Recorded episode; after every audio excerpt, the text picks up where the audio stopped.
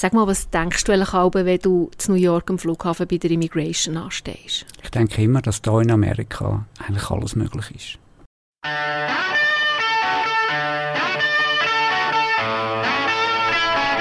Das ist 1776, der Amerika-Podcast mit dem Peter Hossli. Und der Nicoletta Cimino. Heute reden wir über den American Dream, den amerikanischen Traum. Genau, ganz etwas Grosses. Weil Anfangswoche sind ja in Los Angeles die Oscars zum 95. Mal vergeben worden. Und dort hat man eigentlich mehr über den amerikanischen Traum geredet. They say stories like this only happen in the movies.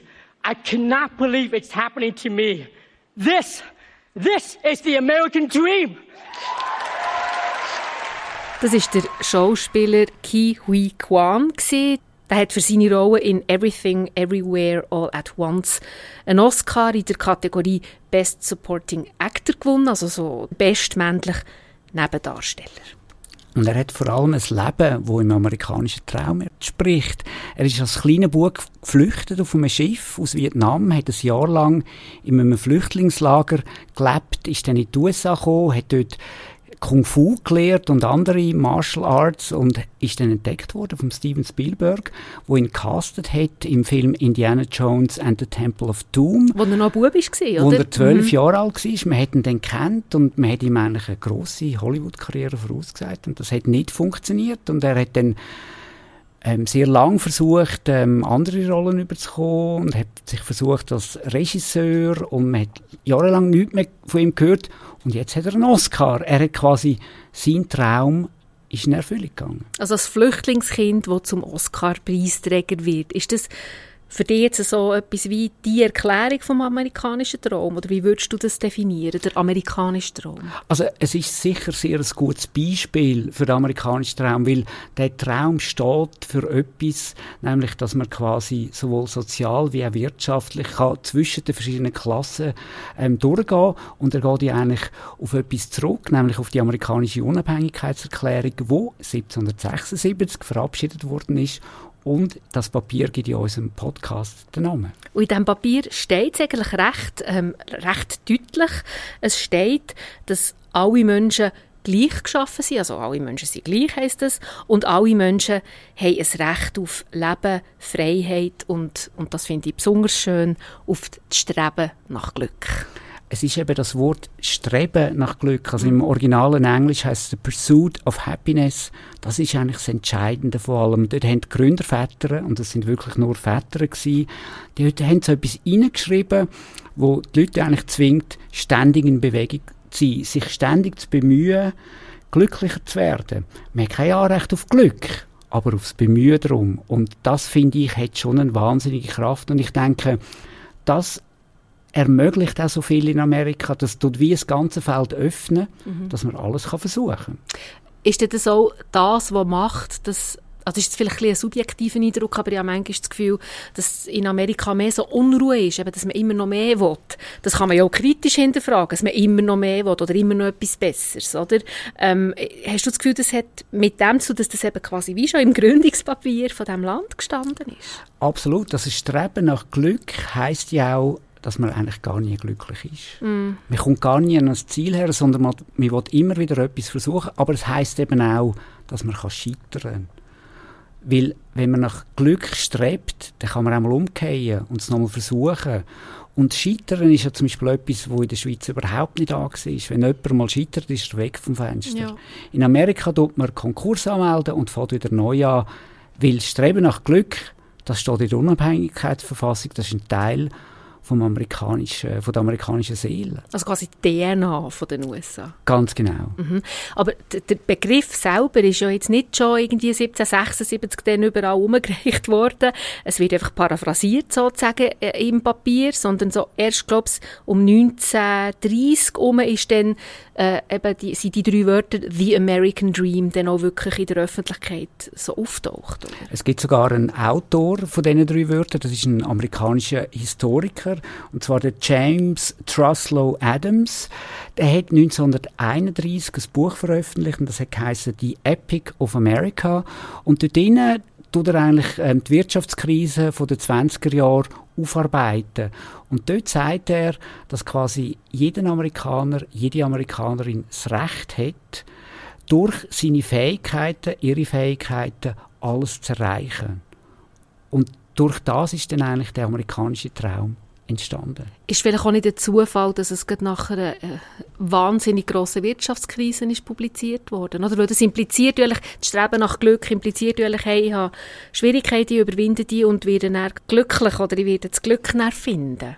Oder wenn wir, wir kennen ja vielleicht die Fotos von diesen Breadlines, also von denen, wo, wo die Menschen in den USA angestanden sind, mhm. für die Armut, wo in den 20er Jahren und nachher auch als Folge vom Börsencrash von 1929 in New York war, die war enorm in Amerika. Und man hat dann wie auch wieder müssen Hoffnung schöpfen. Es ist dann mit dem FDR auch ein neuer Präsident gewählt worden, wo ja auch die Hoffnung verbreitet hat. Und dort ist der amerikanische Traum natürlich auch gefeiert worden. Und wie du sagst, es ist keine Überraschung, dass das dann geboren ist, wo das Land am meisten gebraucht hat. Es ist ja oft so, dass man in einer Krisensituation in Amerika redet man von dem amerikanischen Traum.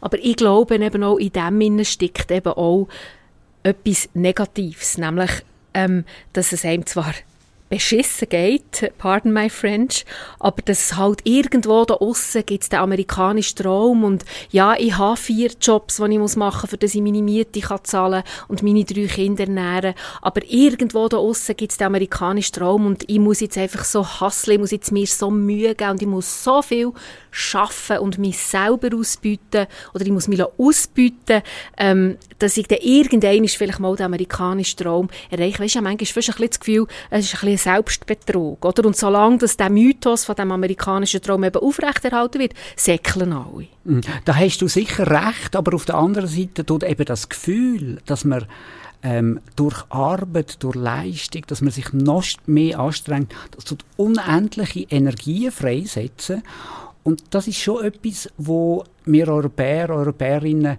wahrscheinlich gar nicht so recht verstehen, wenn wir auf Amerika schauen. Dass es eben kein Sicherheitsnetz gibt, sondern die Pursuit of Happiness sagt ja auch, du bist verantwortlich dafür, dass es dir gut geht. Du musst dich anstrengen. Und wir in Europa, wir haben natürlich das soziale Sicherheitsnetz und können sagen, hey, wenn es ganz schlecht ist, dann kommt der Staat. Und ähm, das sind zwei komplett unterschiedliche Systeme. Wenn man sieht, was quasi der amerikanische Traum ermöglicht hat, was das für Figuren herausgebracht hat, dann bin ich der Meinung, dass das amerikanische System im europäischen überlegen ist. Komm, wir schauen doch mal, wer alles den amerikanischen Traum sich erfüllt hat. Also wer kommt mir das erste Sinn? Ähm, ein, einer der reichsten Menschen, die es in den USA, der John D. Rockefeller.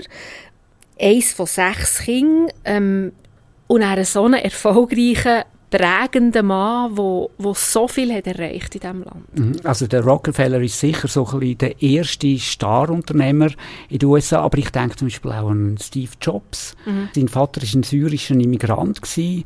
Er ist arm aufgewachsen und er hat ähm, das Unternehmen gegründet, Apple Computer, wo zeitweise das größte Unternehmen der Welt war. Und ich glaube, er hat wahnsinnig viel verändert, wie wir die Welt sehen, mit dem Macintosh, mit dem iPhone, mit dem iPad. Und ähm, das ist ein sehr ein gutes Beispiel für den amerikanischen Traum. Dann kommt man noch in zum Beispiel die Oprah Winfrey würde ich glaube sagen, ist auch eine Vertreterin von dem amerikanischen Traum, mausarm im Süden äh, gross geworden, unter sehr schwierigen Verhältnissen, inzwischen irgendwie die grösste, wie soll ich sagen, Fernsehdiva. Also Oprah ist quasi ein stehender Begriff.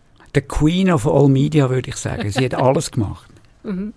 Ähm, wie ist es eigentlich bei den, bei den Politikern? Also weißt, zum Beispiel ähm, ich weiß jetzt auch nicht, der, der, der John F. Kennedy ist ja nicht, der hat nicht der amerikanische, aber der ist aus sehr guten Verhältnissen gekommen, aber es gibt durchaus einen, der dem würde entsprechen. Also für mich, der amerikanische Politiker, der den Traum wie keiner gelebt hat, ist Arnold Schwarzenegger. Mhm. Man muss sich das mal vorstellen, der ist mausarm in Österreich aufgewachsen.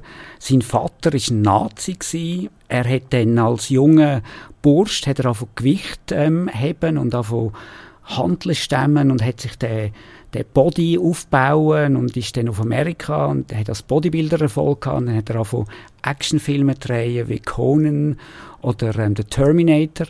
Und dann ist er in die Politik gegangen, hat zwischendurch noch in Kennedy-Familie hineingeheiratet, ist Gouverneur geworden von Kalifornien. Und wenn er, davon bin ich überzogen, in den USA zur Welt gekommen wäre, dann wäre er auch noch Präsident geworden. Aber es gibt ja einen anderen, auf den wollte ich eigentlich raus einen anderen, der Präsident ist geworden, der äh, in einem Trailerpark zeitweise hat gelebt. Als du redest von Bill Clinton. Genau, das ist für mich so der, der amerikanische Traum. Der hat das erreicht, oder? Wirklich arme Verhältnisse, eigentlich nichts hat äh, irgendwie darauf hingewiesen, dass der Mann mal Präsident wird. Außer dass er einfach sehr fleissig war, dass er wahnsinnig viel geschafft hat, ähm, dass er ähm, blitzgescheit war. Gut, hat geheiratet. Er hat eine gescheite Frau geheiratet. Hat eine sehr gescheite Frau geheiratet, hat gut können reden und hat, glaube ich, wie niemand anders im ähm, 20. Jahrhundert einen wahnsinnig guten politischen Instinkt gehabt. Und diese Fähigkeiten hat er genutzt, um quasi an die Spitze von der amerikanischen Politik zu kommen. Und das ist eben letztlich der amerikanische Traum. Du musst etwas mitbringen und das nutzen und dann kannst du ernten. Aber weißt, das finde ich auch noch gefährlich, oder? Wenn du sagst, ja, wenn jemand wirklich gut ist in etwas und wenn er hart arbeitet, erreicht er etwas. Es gibt Millionen von Leuten, die Talent haben und die sehr hart arbeiten und die es trotzdem nicht schaffen. Also weißt du, das Ding von Meritokratie, dass wenn du, du musst dir das verdienen, Gleichzeitig gibt es ganz viele unfähige Leute, die aus besten Verhältnissen kommen, auch in den USA, die sehr viel Geld haben, die irgendetwas erben, die eigentlich nicht so viel können und trotzdem arbeiten. Also ich, ich finde, das ist so ein bisschen gefährlich und das heisst nämlich auch, dass die, die es nicht schaffen, haben sich einfach zu wenig Mühe gegeben und das stimmt ja nicht. Da gebe ich dir völlig recht. Auf der anderen Seite ist es halt schon so, dass der Konkurrenzkampf, ähm, der Wettbewerb untereinander, der bringt letztendlich auch wieder so etwas wie Excellence hervor, also etwas Großartiges. Und der Wettbewerb, der wird ja in Europa, auch in der Schweiz, innerlich gleich gemacht. Da hat man nicht gern, wenn jemand raussticht, sondern ähm, bei uns gilt das Prinzip vom Champion, dass man den Kopf abschlägt, wenn er ihn rausstreckt. Und es gibt ja sehr viele Europäerinnen und Europäer, die da keinen Erfolg haben, dann sind auf Amerika und sind gross geworden. Vielleicht muss man halt auch noch sagen, dass der American Dream nicht für alle das Gleiche ist. Also der American Dream ist nicht für alle, dass sie irgendeine Villa haben und einen Schlitten fahren und bekannt sind, sondern vielleicht ist eben der American Dream auch, sag jetzt mal für einen mexikanischen Immigrant, dass er jeden Monat genug Geld hat, um das Heim zu schicken zu den Leuten, die noch daheim sind, zum Beispiel, oder eine eigene Wohnung zu haben, oder vielleicht, vielleicht ist das ja auch, ähm, ja, wie das, was der American Dream ausmacht, dass jeder für sich oder jede für sich kann definieren was ist überhaupt mein Traum? Und das ist ja bei jedem anders. Mhm. Ich meine, ähm, wir müssen vielleicht noch über den Martin Luther King reden. Also die Schwarzen in Amerika, die sind nicht freiwillig in die USA gegangen. Die sind als Sklaven gekommen. Und der Martin Luther King hat Anfang 60er Jahre eine sehr ähm, wichtige Rede gehalten. Und er hat gesagt, I have a dream. Und ihm ist es um einen anderen Traum gegangen. Ihm, ihm ist es um Gleichberechtigung gegangen von allen Menschen. Und dazu haben eben auch die Schwarzen gehört. Und ich glaube, bis zu der Rede haben die Schwarzen den amerikanischen Traum nicht so können leben, wie das heute möglich ist. Also können sie nicht heute besser? Oder ist es nicht immer noch so, dass für Afroamerikaner der amerikanische Traum eben fast noch weniger erreichbar ist als für andere? Da hast du auf jeden Fall recht. Ich glaube, für das brauchen wir einen anderen Podcast, um über das zu reden. Das ist ein gutes Schlusswort. Merci vielmals für die Diskussion, Peter. Danke, Nicoletta. Tschüss. Tschüss.